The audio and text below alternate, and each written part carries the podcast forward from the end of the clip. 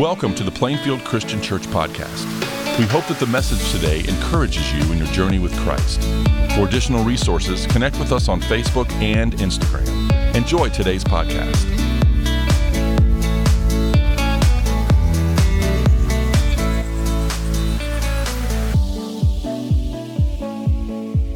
Good morning.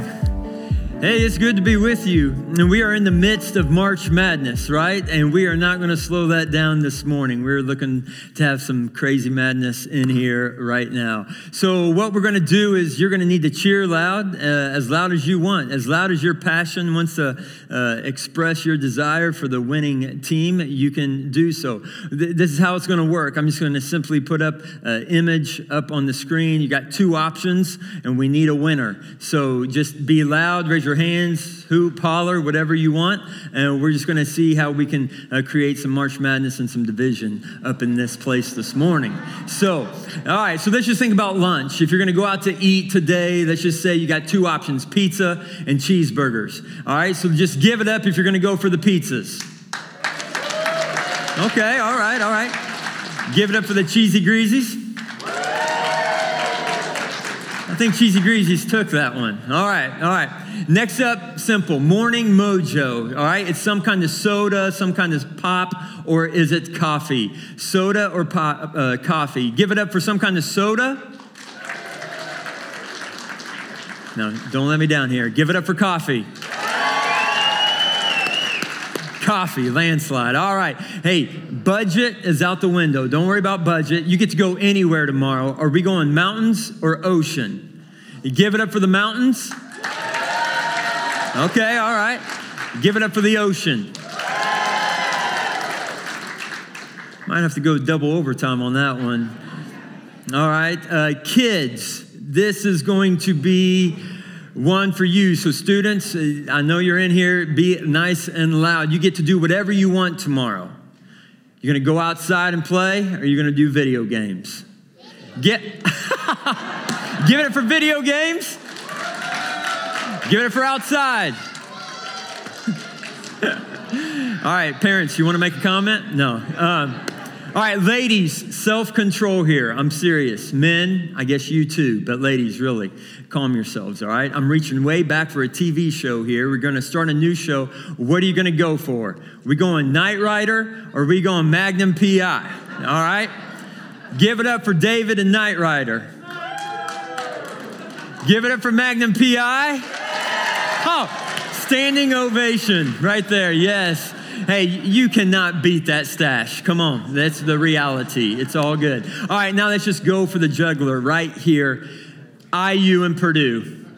Give it up for IU. Boiler up. ah, knew that was coming. oh.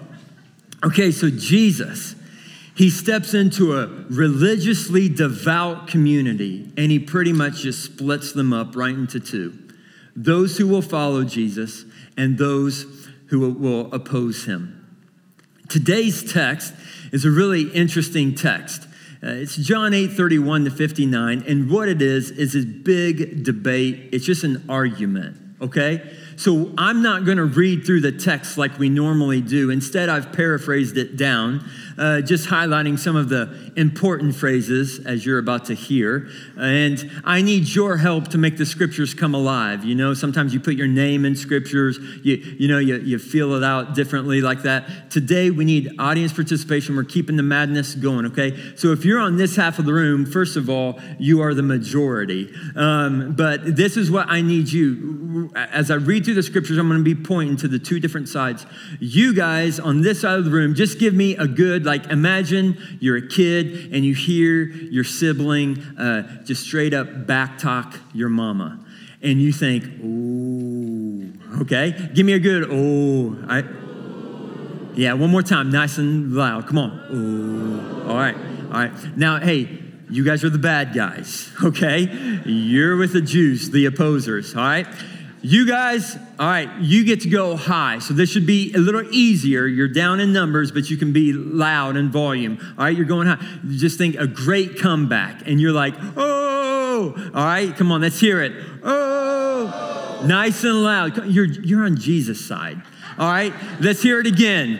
All right, you cannot grow weary on me. All right, and when I point to you, I need to hear the the the the, the sounds. Now listen, we're not making light of God's word. All right, we're just acknowledging when there's a good old fashioned showdown, we're going to bring it to life. All right? So this is G- Jesus and the Jews, and they're going toe to toe. So, so here it is. I'm going to read it, point to you, make it nice and loud. Jesus said to the Jews who had believed in him, If you hold to my teaching, you really are my disciples. Then you will know the truth, and the truth will set you free. The Jews answered, Boy, you ain't from around here, are you? No. Uh, the Jews answered, Man, we're Abraham's descendants and have never been slaves of anyone. How can you say that we shall be set free? Jesus replied, I'm telling you, anyone who sins is a slave to sin. But I'm telling you also that if the Son sets you free, then baby, you're to be free. Oh. And then. the Jew said, Abraham is our father. And then Jesus said, Well, if, Ab- if you're Abraham's children, then you would do what Abraham did. Oh. The Jew said, We're not illegitimate children like you. Ooh. Jesus says, Well, your father's the devil. He was a murderer and a liar from the beginning, and the reason that you do not hear God is you don't belong to God. The Jew said, Boy, you are a Samaritan and demon possessed. Jesus says, I'm not, a, I'm not possessed by a demon. I just say, whoever obeys my word, you're never going to see death. The Jew said, Now we know you're demon possessed. Abraham died, all the prophets died. Who do you think you are? And Jesus replied, Man, if I glorify myself, it means nothing. But I know the Father, and the Father knows me. Actually, if I say I don't know the Father, then I would be a liar, like you. Oh! The Jew said, Man, you're not 50 years old yet. How have you seen Abraham? Ooh. And then Jesus said, Man, I tell you the truth, before Abraham was born, I am. And at this, at this, the Jews pick up stones, take aim, but Jesus slips away from the temple grounds. Thank you for your help in getting that story said. Now, listen, what just happened? What just happened? It's, it's about 28 verses of literally going back and forth, toe to toe. G- G- Jesus is being called a Samaritan, a, a demon possessed. Jesus is telling them that instead of acting like children of, of Abraham, you're acting like children of the devil. This is charge against charge, and it, and it just elevates and it, and it crescendos up to where Jesus gives his most highly self description of himself. It's his boldest claim, and it's in the most intense moment. And he says this phrase Before Abraham was, I am. Now, listen, students, teachers, employees, moms, dads, children, everyone, that sentence, before Abraham was, I am, has huge significance for all of us. It's two parts. Before Abraham was, I am. And today we're going to spend a lot of time just trying to understand why this statement matters. Now, as you well know, we've been going through the Gospel of John, so you should know the purpose by now of John. We've said it several times. John 20, 31 says this These things that have been written so that you may believe that Jesus is the Messiah, the Son of God, and that by believing you may have life in his name. Life in his name. That's really important. And so the Gospel of John is just revealing why that's the case. And today we're going to see it within this section. We're on the back half of chapter 8, and it starts in verse 31. And let me just give you a quick outline. Jesus says a really important statement, it causes a debate for a lot of verses. Jesus says another important statement, and then there's a reaction, okay? And we're just going to dive into it. So in 831, Jesus says this if you, hold, if you hold to my teaching, you really are my disciples. You will know the truth, and the truth will set you free. So easy for us to know what discipleship is. It's basically this if you hold to my teaching, you are really my disciples. You will know truth, and the truth will set you free. So we could also say then the, the opposite's true. If you don't hold to my teaching, you really are not my disciples. You won't know truth, and you won't be set free. Jesus is saying, I'm the life. Hang on to me. But we know from the chapter one of the Gospel of John that though, the, though he created the world, the world did not receive him. There's going to be those who oppose Jesus. There will be those who follow Jesus. And Jesus is saying, Cling to me. And we're about to see why his opposers were failing to do so. So the Jews, his opposers, they were quick to cling on to this ancestry line of Abraham. As you read through the text, Abraham's name comes up quite a bit. They were clinging to this, this idea of Abraham. And Jesus is saying, listen, the bloodline of Abraham, it, it, it's, it's diddly poo. It means nothing. Like that, that is not what this is about. It's about spiritual disposition. And this is what, what uh, Paul writes in Romans 4 when he says, Abraham is the father of all those who have faith. But here's the problem the Jews were thinking, man, we've got our heritage, we've got our traditions, we know our scriptures, we even have the temple, we're even located in the city of God. We've got it all, we've got it wrapped up. And Jesus stands toe to toe with them and says, No, you don't. That's actually a completely shallow faith. You're, it's not right. Now, it was a problem, but it's also a problem for us today. We would be naive to think that this can't creep up in our lives. So the question is, what are the uh, what tradition do we hang on to so tightly that actually becomes an impediment to hearing god's voice when he's standing right in front of us? We can't be naive and think that that can't happen. Karl barth writes a, a story that, that kind of symbolizes a life maybe of some of these jews. It's like the life of a people who are headed on a long journey and along the way, they find a sign pointing them westward. The signpost is there to convey them to their destination, but instead they stop and create a life for themselves under its painted words. They build a civilization there. They celebrate the signpost and they tell stories of how they arrived at the marker. Rituals evolve, songs are written, books are published, and liturgies follow. A few of them, they travel on and return, confirming that the sign does indeed lead to a place promised. But the second and third generations have built a life around the signpost and have forgotten the meaning of the journey. Their lore is built on stories of past travel not on stories of arriving or on the prophetic call to get on with the journey themselves. Abraham has become a signpost for the Jews. The very thing that was supposed to point them onward to the destiny, the, the very thing that was supposed to point them onward, has now actually become the very thing that is insulating them from hearing God's voice when He's standing right in front of them. Abraham's a good thing. Father Abraham, right? It, it all started in Genesis 12. God says, Hey, you're going to be Abraham. You, I'm going to create a people. You'll be my people. I want to bless the world through you. All the nations will come to know my name through you. Like, this is the journey. There's meaning in the journey.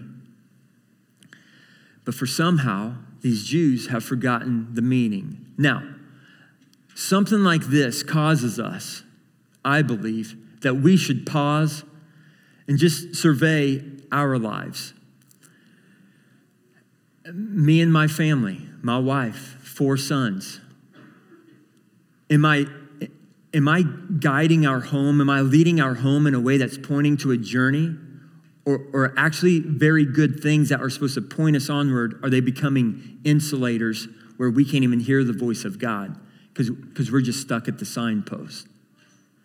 I think as a church, we have to be transparent and ask ourselves are, are we hanging on to things that's actually becoming an impediment to hearing God's voice? Have, have we forgotten the meaning of onward journey into the, the destiny of, of advancing the kingdom of God? Here's what I know 831 starts with those who had believed in Jesus. A few verses later, they're claiming Abraham as their father. And a few verses later, they're picking up stones ready to stone Jesus. Friends, that's the trajectory, that's the outcome of a life camped out at the signpost. We greatly miss the mark. Once again, that Jews could have said, We know our scriptures, we've got our temple, we've got our heritage, we've got our traditions, and we're in the city of God. We're good. But yet, when their faith was tested, when it came push to shove, what was their song? Abraham's our father. What a shallow place to, to really find that that's where you've been at. Now, here's why Jesus is so good because Jesus is going to do what he always does, and that's he's going to reveal the Father. Now, whether it's a blind man, whether it's a woman caught in adultery, or whether it's a religiously devout community that's kind of getting things upside down, Jesus reveals the Father. So, was he mad in this conversation? Sure. Frustrated, aggravated, annoyed?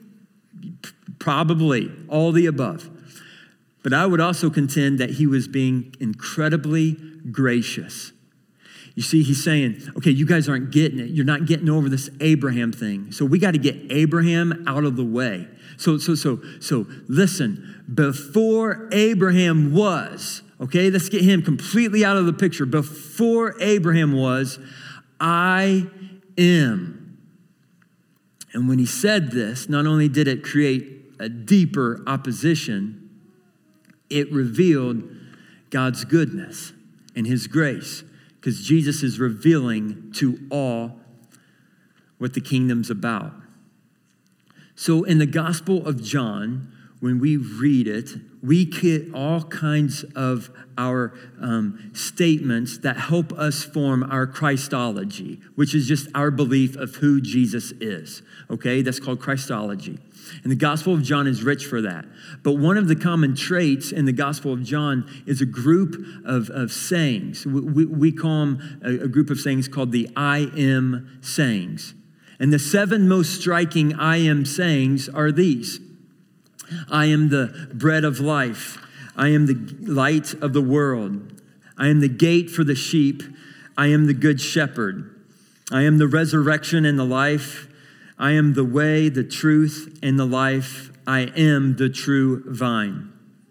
Now, what we know about these claims are they're often associated with a sign. So Jesus would feed the 5,000 and then say, I am the bread of life. Or he'd say, I'm the light of the world, then give sight to the man born blind. Okay, it was after the death of Lazarus, he says, I'm the resurrection and the life. These sayings go with some signs. So, what we would say is the signs uh, show, point us to the absolute truth of who Jesus is. And these sayings reveal a compelling picture of who Jesus is. Now, these seven sayings, it says, I am, and then there's a predicate.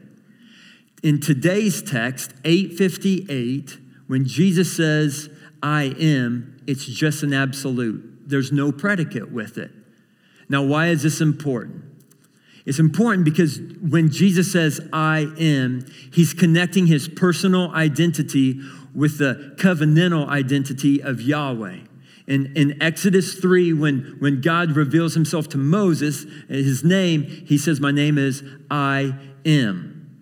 So Jesus now is connecting everything he's saying, all his words, all his deeds, okay, his teachings, with Yahweh.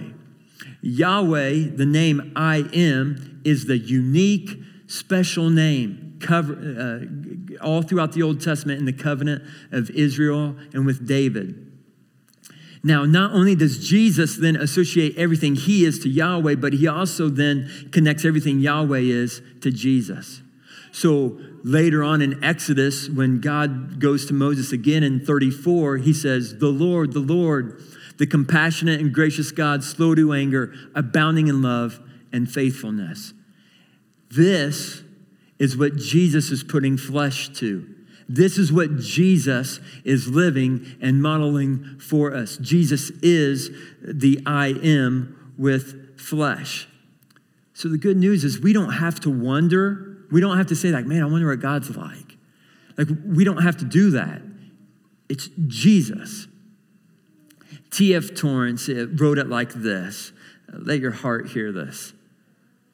There is, in fact, no God behind the back of Jesus. No act of God other than the act of Jesus. No God but the God we see and meet in him. Jesus Christ is the open heart of God, the very love and life of God poured out to redeem humankind, the mighty power of God stretched out to heal and save sinners. All things are in God's hands, but the hands of God and the hands of Jesus in life and in death are the same. Jesus gives us two further clear statements I and the Father are one. Anyone who has seen me has seen the Father. Paul would write in Colossians under the inspiration of the Holy Spirit the Son is the image of the invisible God. And later in verse 19, he would write, For God was pleased to have all his fullness dwell in him. And the writer of Hebrews says it like this The Son is the radiance of God's glory and the exact representation of his being. Now, one thing I know as I follow Jesus, I have fallen into this trap before. And I know I would, I know many of you have too, because history tells me, as I've had conversations with followers of Jesus, this is something we fall into. And we fall into this idea of where we get maybe comfortable in our faith with Jesus. We think maybe, yeah, I really believe Jesus is my friend. He's a friend of sinners and he's my friend. But if we're honest, deeper in our hearts, we live in a way that kind of says, but I'm still kind of nervous. I'm still kind of worried about meeting the real God. Friends, Look into my eyes.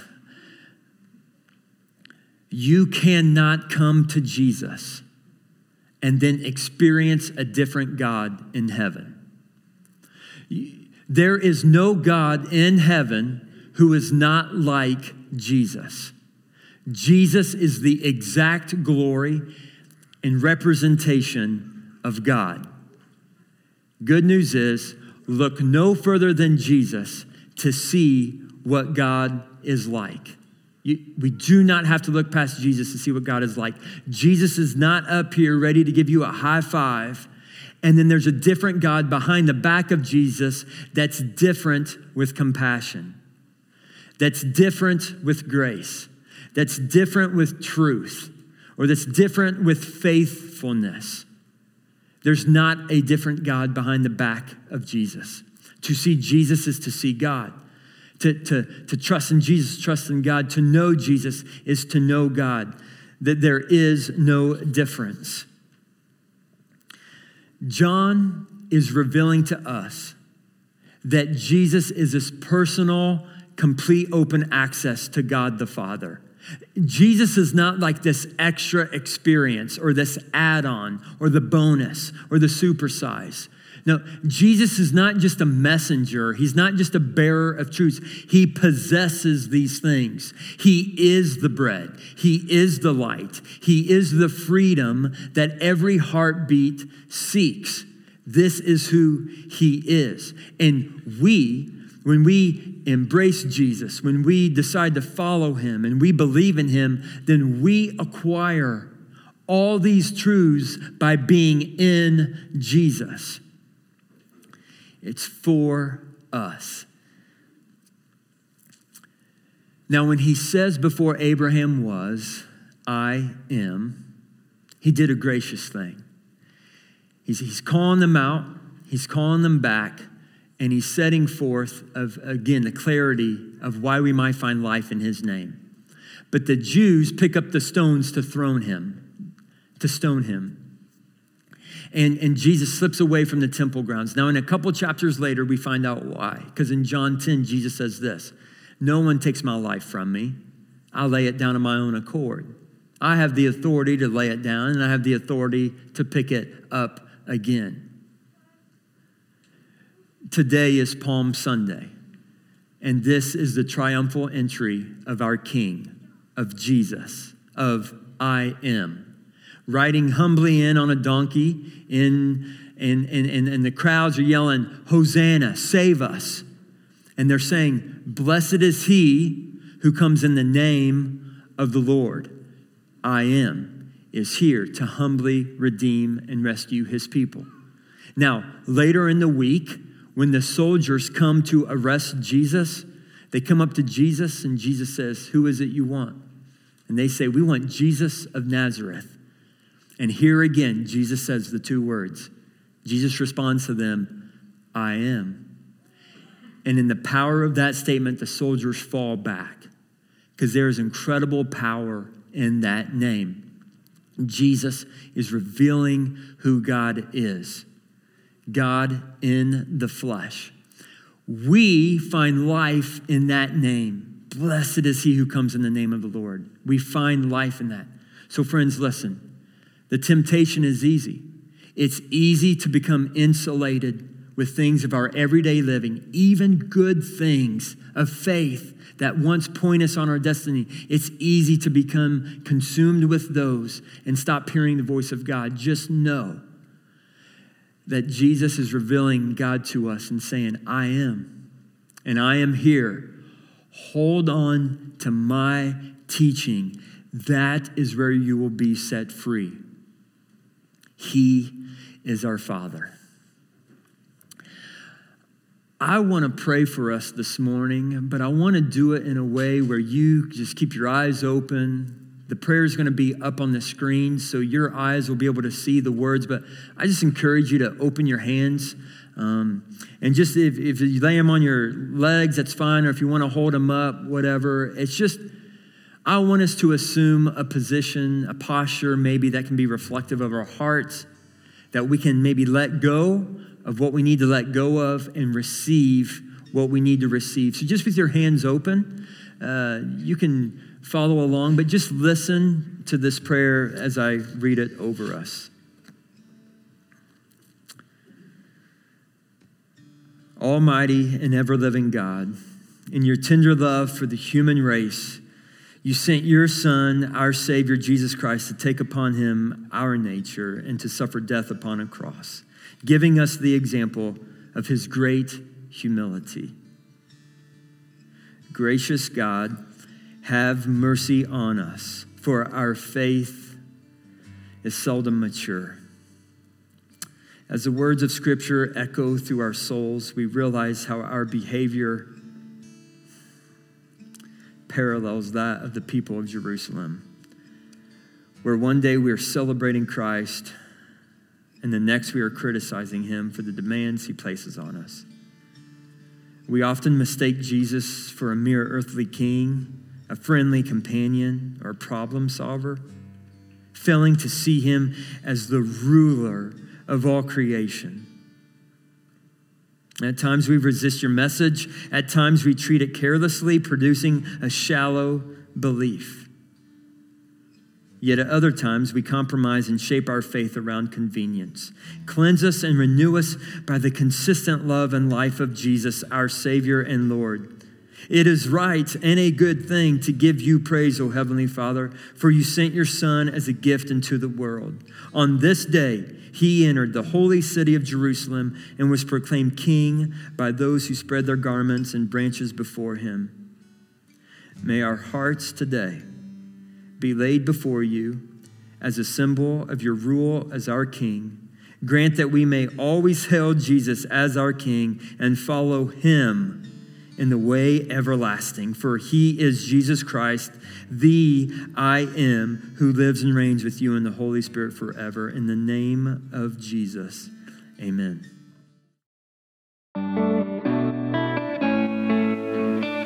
Thank you for listening today.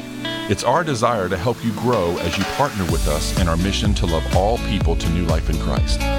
If you have any questions about our church, would like to attend an online service, or plan an in person visit with us, go to plainfieldchristian.com. If you'd like to receive our podcast directly to your device, we encourage you to subscribe on whatever podcasting platform you prefer. Have a great week.